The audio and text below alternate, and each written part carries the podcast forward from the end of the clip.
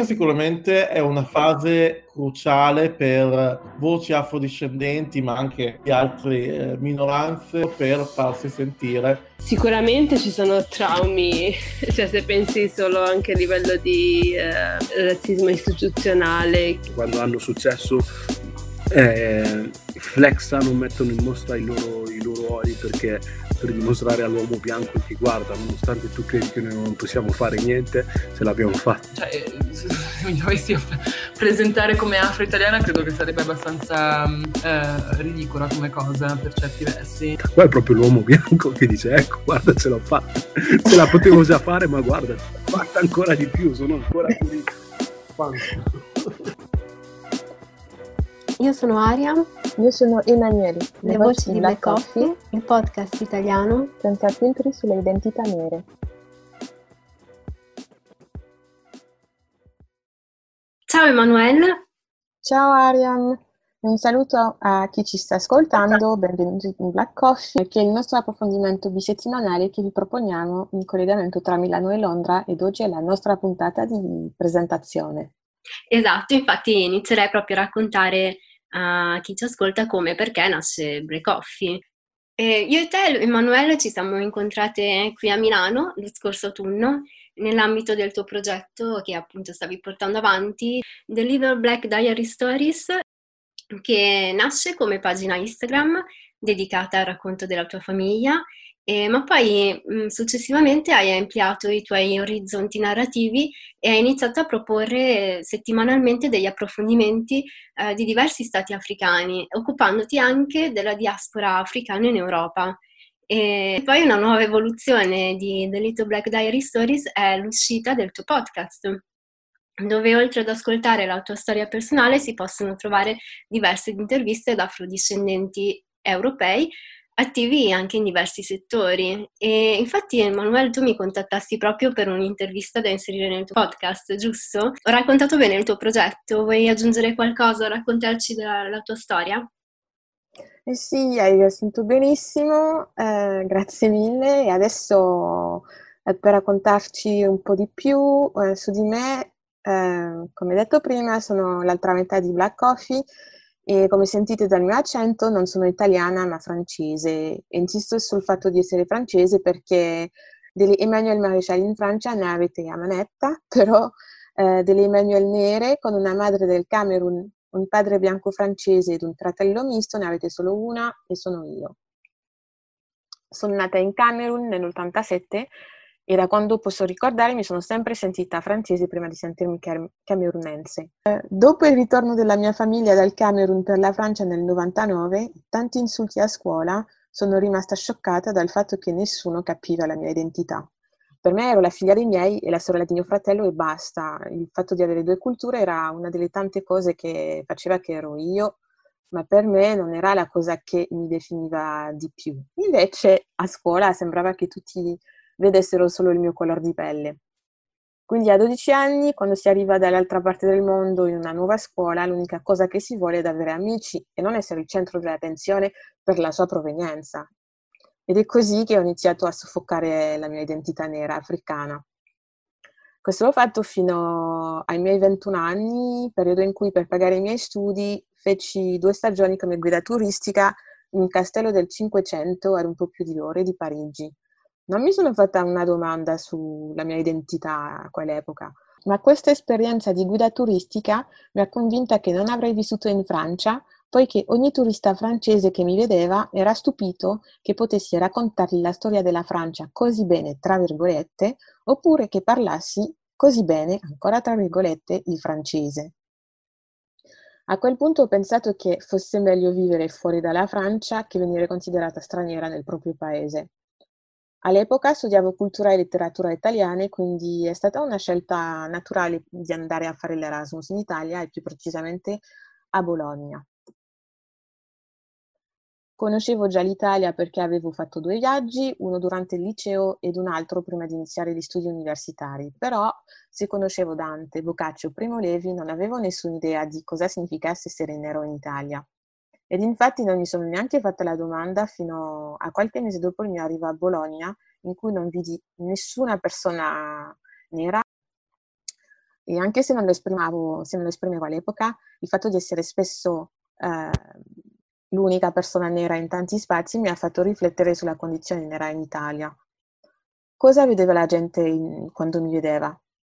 Durante i miei cinque anni in Italia non ho vissuto episodi di razzismo eclatanti nei miei confronti e lo metto sul conto di essere francese perché appena parlo si sente l'accento, no? E quindi la gente mi trova carina per la parlata. Eh, quindi a me mi, è sembrato soprattutto che in Italia molti avevano integrato che si potesse essere francese e nero per la storia della Francia, ma al contrario ehm, avevo intuito che l'essere nero ed italiano in Italia era una cosa che sembrava impossibile per la società italiana. Dopo l'Italia sono andata a vivere in Germania e poi oggi in Inghilterra, altre esperienze che eh, mi hanno spinto a creare The Little Black Diary. E, um, aggiungerei anche che uh, con questo progetto vorrei far da ponte tra tutti noi figli di immigrati africani nati o cresciuti in Europa, perché ho l'impressione che um, non ci conosciamo. Ed è infatti um, grazie adesso che ti ho conosciuta non mi ricordo più come scoprì il tuo profilo Instagram Appuntamento ai Marinai, ma mi ha incuriosito tanto che poi sono andata a vedere il tuo documentario che ha lo stesso, ha lo stesso nome del tuo profilo Instagram e che parla delle, delle seconde generazioni di eritrei nati o cresciuti a Milano. Mi sono sentita vicina al tuo progetto semplicemente perché eh, interroga sull'identità molteplice che ormai tanti di noi figli di immigrati africani eh, in Europa abbiamo. Esatto, esatto. Vabbè, fammi dire che è una storia molto affascinante, Manuel. E, ehm, la mia, e adesso mi racconto un po' anch'io, e la mia storia è un po' è diversa. Io sono nata a Milano da genitori eritrei e far parte di quella che viene definita così seconda generazione di immigrati eh, mi ha portato un po' ad avere comunque un interesse sensibile e consapevole riguardo alla diaspora africana. Non so se tra le tue ricerche è emerso il fatto che eh, la maggior parte degli eritrei in diaspora è fortemente legata alle proprie tradizioni, alla propria cultura. Quindi eh, io sin da piccola sono stata introdotta alle mie radici eritree senza questionare. e, anzi, molti dettagli di usanze e costumi li ho sempre dati per scontati e senza magari conoscere a fondo il significato di, di, di, quelle, di quegli usi e hanno sempre fatto parte di me, come non ho mai messo in discussione la mia italianità. E anche se spesso eh, veniva messa in discussione dagli altri, perché poi la questione è questa, come ti vedi tu come ti percepisci tu non sempre corrisponde a come ti vedono gli altri. E come dicevo, sono sempre stata sen- sensibile appunto alle questioni legate alla diaspora, eh, proprio per un interesse personale. Poi però con gli studi ho potuto approfondire, diciamo, eh, con strumenti accademici e, e, in particolare poi mi sono soffermata eh, su un'analisi sociopolitica della diaspora eritrea milanese ed è appunto attraverso le mie ricerche che ho iniziato a, a pensare, a elaborare il mio primo video documentario, Appuntamento ai Marinai, che come anticipato tu è un documentario sulle seconde generazioni di eritrei nati e cresciuti a Milano tra la fine degli anni 70 e l'inizio degli anni 80. Diciamo che mi sono un po' cimentata in questo ruolo di autrice, regista e producer ma eh, perché è fortemente motivata dall'esigenza di far emergere intanto una delle generazioni di neri in Italia che è rimasta praticamente nell'ombra, eh, perché all'epoca eh, non, ehm, non, si parlava nemmeno di seconde generazioni, non era un, un concetto ehm, che si prendeva in considerazione, erano figli di stranieri, erano figli di immigrati e punto, non, non erano italiani. E, e poi la, la, il secondo motivo è che ritenevo necessario far emergere quanto un argomento così ampio e ricco di sfumature fosse poi ridotto a un termine che comunque è ambiguo e, e sicuramente è stato strumentalizzato in questi anni. Eh sì, ehm, infatti la nostra lunga chiacchierata portava su, quel, su quegli argomenti lì e ci siamo confrontate riguardo, riguardo diverse tematiche. E per me l'interesse di parlare con te era appunto, come dici tu, far emergere dall'ombra queste generazioni di neri eh, italiani ed informare altri neri in Europa eh, della situazione in Italia. Come l'ho detto prima, ho studiato eh, letteratura e cultura italiane, no? Però facendo Instagram Stories mi sono accorta che se molti sapevano che l'Italia fosse un paese razzista, pochi sapevano che non c'è il Ius e più ampiamente non conoscono tutte le sfumature della condizione nera in Italia. Poi storicamente quando si parla di colonialismo tutti sanno della Francia e dell'Inghilterra, ma pochi sanno dell'Italia. Anzi, anche gli italiani bianchi non sanno niente della loro storia coloniale. E insisto sulla parola loro perché spesso noto parlando agli italiani che non vedono la storia coloniale italiana come loro. È um, un fatto che vogliono dimenticare perché non sono usciti vincito- vincitori di quella vicenda lì, della colonizzazione. Esatto, esatto, non, purtroppo non è una tua impressione, ma è proprio così. La storia coloniale italiana eh, purtroppo si studia molto superficialmente e, e, credo che sia anche perché manchi un po' l'interesse di, mettere, di portare luce su questioni legate a quel passato. E penso per più motivi. Uno, secondo me, per, per la mancanza un po' di coraggio a smontare la retorica di italiani brava gente. Se ci pensi, quando si tratta di questo argomento, eh, scatta subito un, um, un, un, tono di condanna, ma senza in realtà aver approfondito veramente l'argomento e, e si fa un collegamento ehm, al periodo fascista, no? si, attribuis- si, attribuiscono le, tutti quei crimini, tutte le crudeltà che appunto sono state ehm, attuate nel, sul popolo eritreo, eh, ad esempio, ehm, vengono appunto attribuite all'epoca fascista, quando in realtà eh, le politiche di segregazione, tutte le violenze praticate sulla, cioè tante delle violenze praticate sulla popolazione eritrea vennero attuate durante il primo periodo con- coloniale. Poi sicuramente purtroppo accentua- accentuate e rafforzate anche durante il fascismo, però ehm, è più facile prendere le distanze no? se, se, si attribuisce la responsabilità eh, solo a quella parte lì. E, e, così però allo stesso tempo si evita di fare un approfondimento più consapevole e, anche più profondo rispetto al razzismo italiano.